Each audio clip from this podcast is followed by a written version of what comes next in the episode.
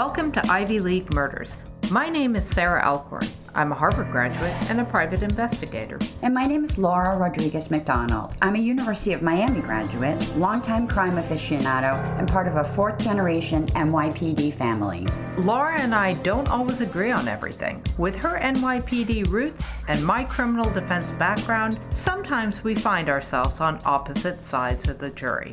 We do share a mutual passion for crime solving, and we both grew up in Cambridge, steps away from Harvard University. On Ivy League Murders, we discuss cases where the best of the best make the worst decisions. We look at people who seemingly have it all and throw it all away. Murder, murder,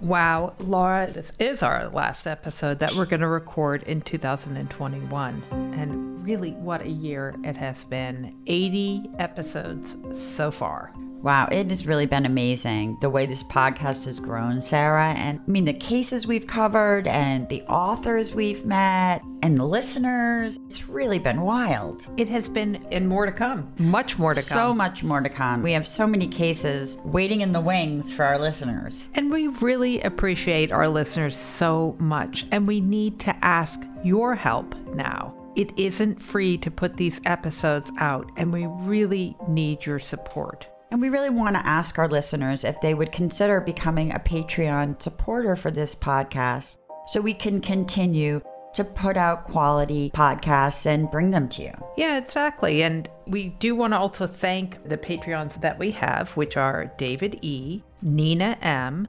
Ron W., Cy B., Margaret W., Alfred and Sally, Kathy, Dolores, Lily, and Shauna K. We really appreciate your continuing support. And Tara, what are we going to offer the Patreon listeners? Well, we have some really fun Patreon bonus episodes coming your way, and this also includes some PI tips from me and and some stories. So I'm gonna; those are things I'm gonna provide for our Patreon. So it's gonna be fun. Yes, and we're also going to take Patreon listener suggestions and do some of those cases as well. Absolutely. And listen, if you can't contribute financially, believe me, we really understand. But please do us a favor and hit that subscribe button and leave a five star review and tell a friend. And also, if you do want to become a Patreon, it's pretty easy. How do you do it, Laura? You can just go to patreon.com or patreon slash Ivy League Murders and then just type in Ivy League Murders in the search bar once you're on Patreon. And it gives you different options of contributions, and you can start as low as $5 a month and cancel anytime. And we really appreciate you and just wish you the best holiday and a really, really happy new year. Here, here. This is part two of the mad story behind the theft of the Gutenberg Bible. If you haven't listened to part one, you might want to go back and listen. This part two definitely takes a walk on the wild side, so there's a real trigger warning adult content, so listener discretion is advised. What does the theft of the first printed Bible from Widener Library and pornography have in common? Well, that's our subject this week, embodied in the enigmatic figure of Vito Aras. In last week's episode, we talked about Aras's daring attempted theft of the Gutenberg Bible from Harvard University.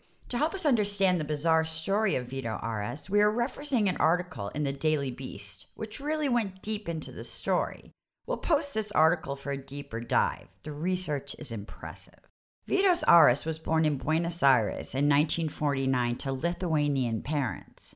Aras's family moved first to Montreal and then to the Boston area.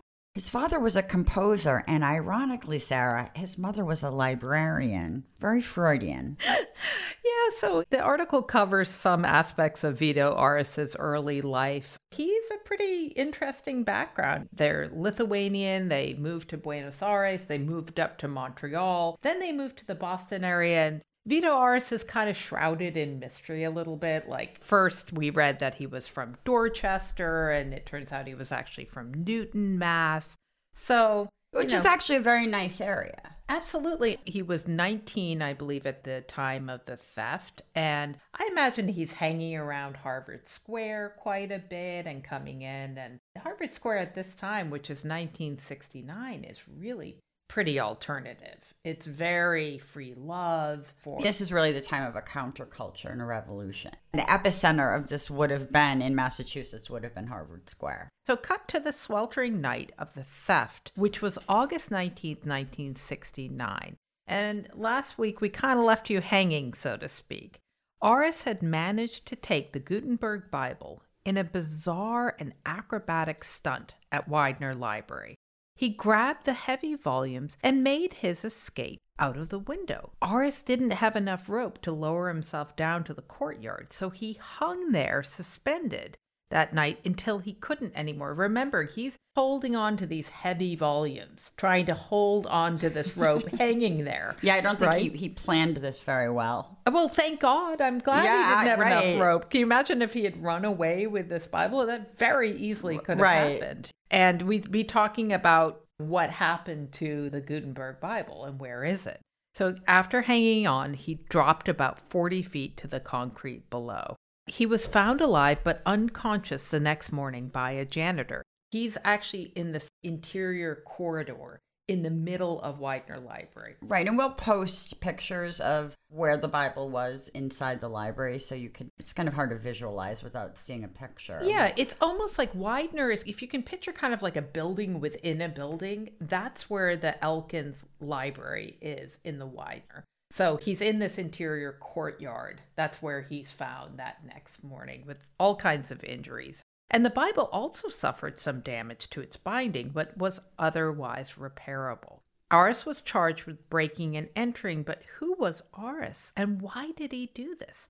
It's not like, Laura, you can go and fence the Gutenberg Bible, right? This is something that if you had to put a price on it, it would be a hundred million dollars. It's almost like taking the Mona Lisa and then going, hey, here I've got this amazing painting. It's so famous. You would never be able to resell this thing. And after this, and after Aras was caught and it went to trial, there was all kinds of speculation floating around about what his motives were. Was he working? He sort of intimated that he was working for somebody else. Then he became the focus of attention in that he was hanging around Harvard Square. He believed in magic. He was dating a witch. There's kind of like this mythos. Right, which I think he around it. contributed to that mythology. So I guess we ask, why did a 20 year old kid want to steal the Gutenberg? Why don't you tell the listeners who didn't listen to part one what the Gutenberg Bible is? So the Gutenberg Bible is truly the first printed material in Europe. In the world, really? I mean, well, I mean, that, that was widely In the Western available. world. Right. Yeah, in the Western world. So this was 1450. Johannes Gutenberg came up with the printing press. The Gutenberg Bible really revolutionized. It is the first printed document. And really what it did was it took the Bible and it made it so that it couldn't be handwritten and reinterpreted. And it made knowledge basically uh, available to the masses. So this- Exactly. This, started a revolution, and then there were printing presses available throughout Europe, and then there were libraries, and there were bookstores, and this just went on and on. And information became available to the masses, basically, not just the elite. I read a very interesting thing about the Quran when we researched this that the Quran was first printed in Venice in early 16th century. That the imams did not want the They didn't want it printed. They did not want Right. it printed. It's just an interesting, just a little factoid that Absolutely, yes, that, uh, it is interesting. to get back to, to Vito. Aras and yeah, his motives. And I found this pretty fascinating that at 20, this was where his mind was at, that he had this fixation on the Gutenberg Bible. Exactly. He wasn't an arch criminal. He had a slight record for possession of LSD and buying beer. This is Vito Aras. Like I said, he believed in magic and he was dating a witch at the time. And you really do have to think about the context of the time and Harvard Square in 1969 and free love and a real period of social unrest and revolution was kind of in the air this 1969 as well as sort of free love this is really the end of the 60s the beginning of the 70s Vietnam. Yeah. I mean, there's so much going on. But why the Gutenberg for Aras? Why not something fensible? Why not a smash and grab at a jewelry store? But I think Aras really had a, a fixation with becoming famous. In 1968, Andy Warhol famously said, In the future, everybody will have their 15 minutes of fame. This was after Warhol had been shot by actress Valerie Solanas. Everything was performance to Warhol, even his own shooting. Aras seemed to embrace the same philosophy. After Aras was acquitted on the theft charges for mental health reasons, Aras seemed to disappear, but perhaps those elusive 15 minutes still haunted him. Can you imagine if Andy Warhol could see us now in this our reality obsessed society today? 15 minutes. It's more like 15 seconds, and you're lucky to have it. Exactly. You know? but I think that Aras was kind of before his time. And so now we get to the way he seeks his fame after he doesn't quite seek it with the theft of the Gutenberg. So he goes in a completely different direction, Sarah. He really does, and in a kind of a bizarre direction. And, and really, I think he found his questionable 15 minutes in a strange admixture of performance art and pornography. Vito Aras starred in three movies. And this is really thanks to the Daily Beast. I think there's a couple of places that really dug into Vito Aras and this whole story. So this is not something we discovered. We are just kind of reiterating what we found. But in any case, Aras became a porn star and he starred in, I love these titles. They're so sort of quaint compared to porn titles these days. The first one is Every Inch a Woman, and the second one is called Blonde Ambition. Aras would come to the sets of these movies and self fellate on these porn movies. And Laura, you did a bit of research into 1970s porn. I did. And for the listeners who aren't as familiar with the porn industry as I am, that's what I wanted you to say, right, Laura. Right. I mean, the porn industry of the '70s did not is, is is so different than today. This was when the porn industry was new. They were just making feature films for the first time in porn. VHS would come in the 80s when people would bring porn home. So we're talking about peep shows, rated X movie theaters. I did my research, Sarah. And also, this was really kind of, I think that Aras did identify, I, am not sure if he identified it as a gay man or bisexual, but I do think he identified as a gay man. And this really was kind of a time of gay liberation, Stonewall, which was really the gay uprising. I'm going to push back on you.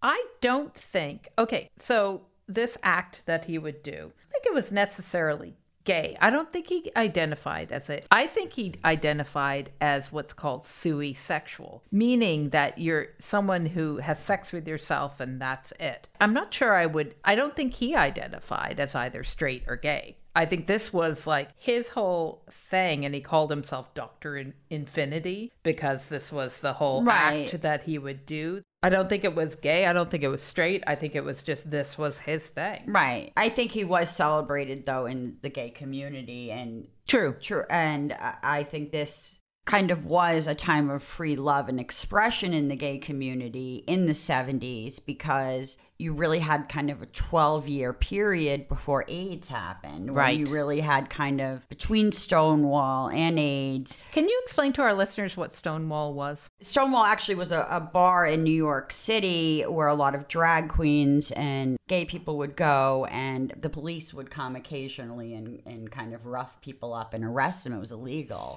one night in 1969, primarily the drag queens just decided to fight back. And there was a riot and the stonewall riots happened and this became the beginning of the gay uprising to just stop taking that kind of abuse. Right. and this really changed the tides of society and really in new york this really started to change. And it's uh, the beginning of gay liberation it really it really was the beginning of gay liberation. So we have kind of the 70s and then unfortunately a lot of this changes in the 80s when AIDS comes along.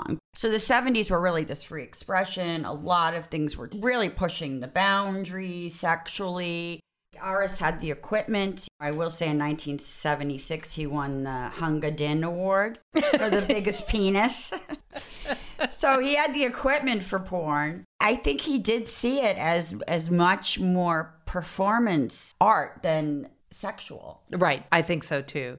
And it really did. He sort of intellectualized it. It's funny because I did some research too, and there is the Egyptian symbol. It's called Ouroboros. It's a snake eating its own tail, and the whole idea of infinity. And he built this whole philosophy around his practice, basically.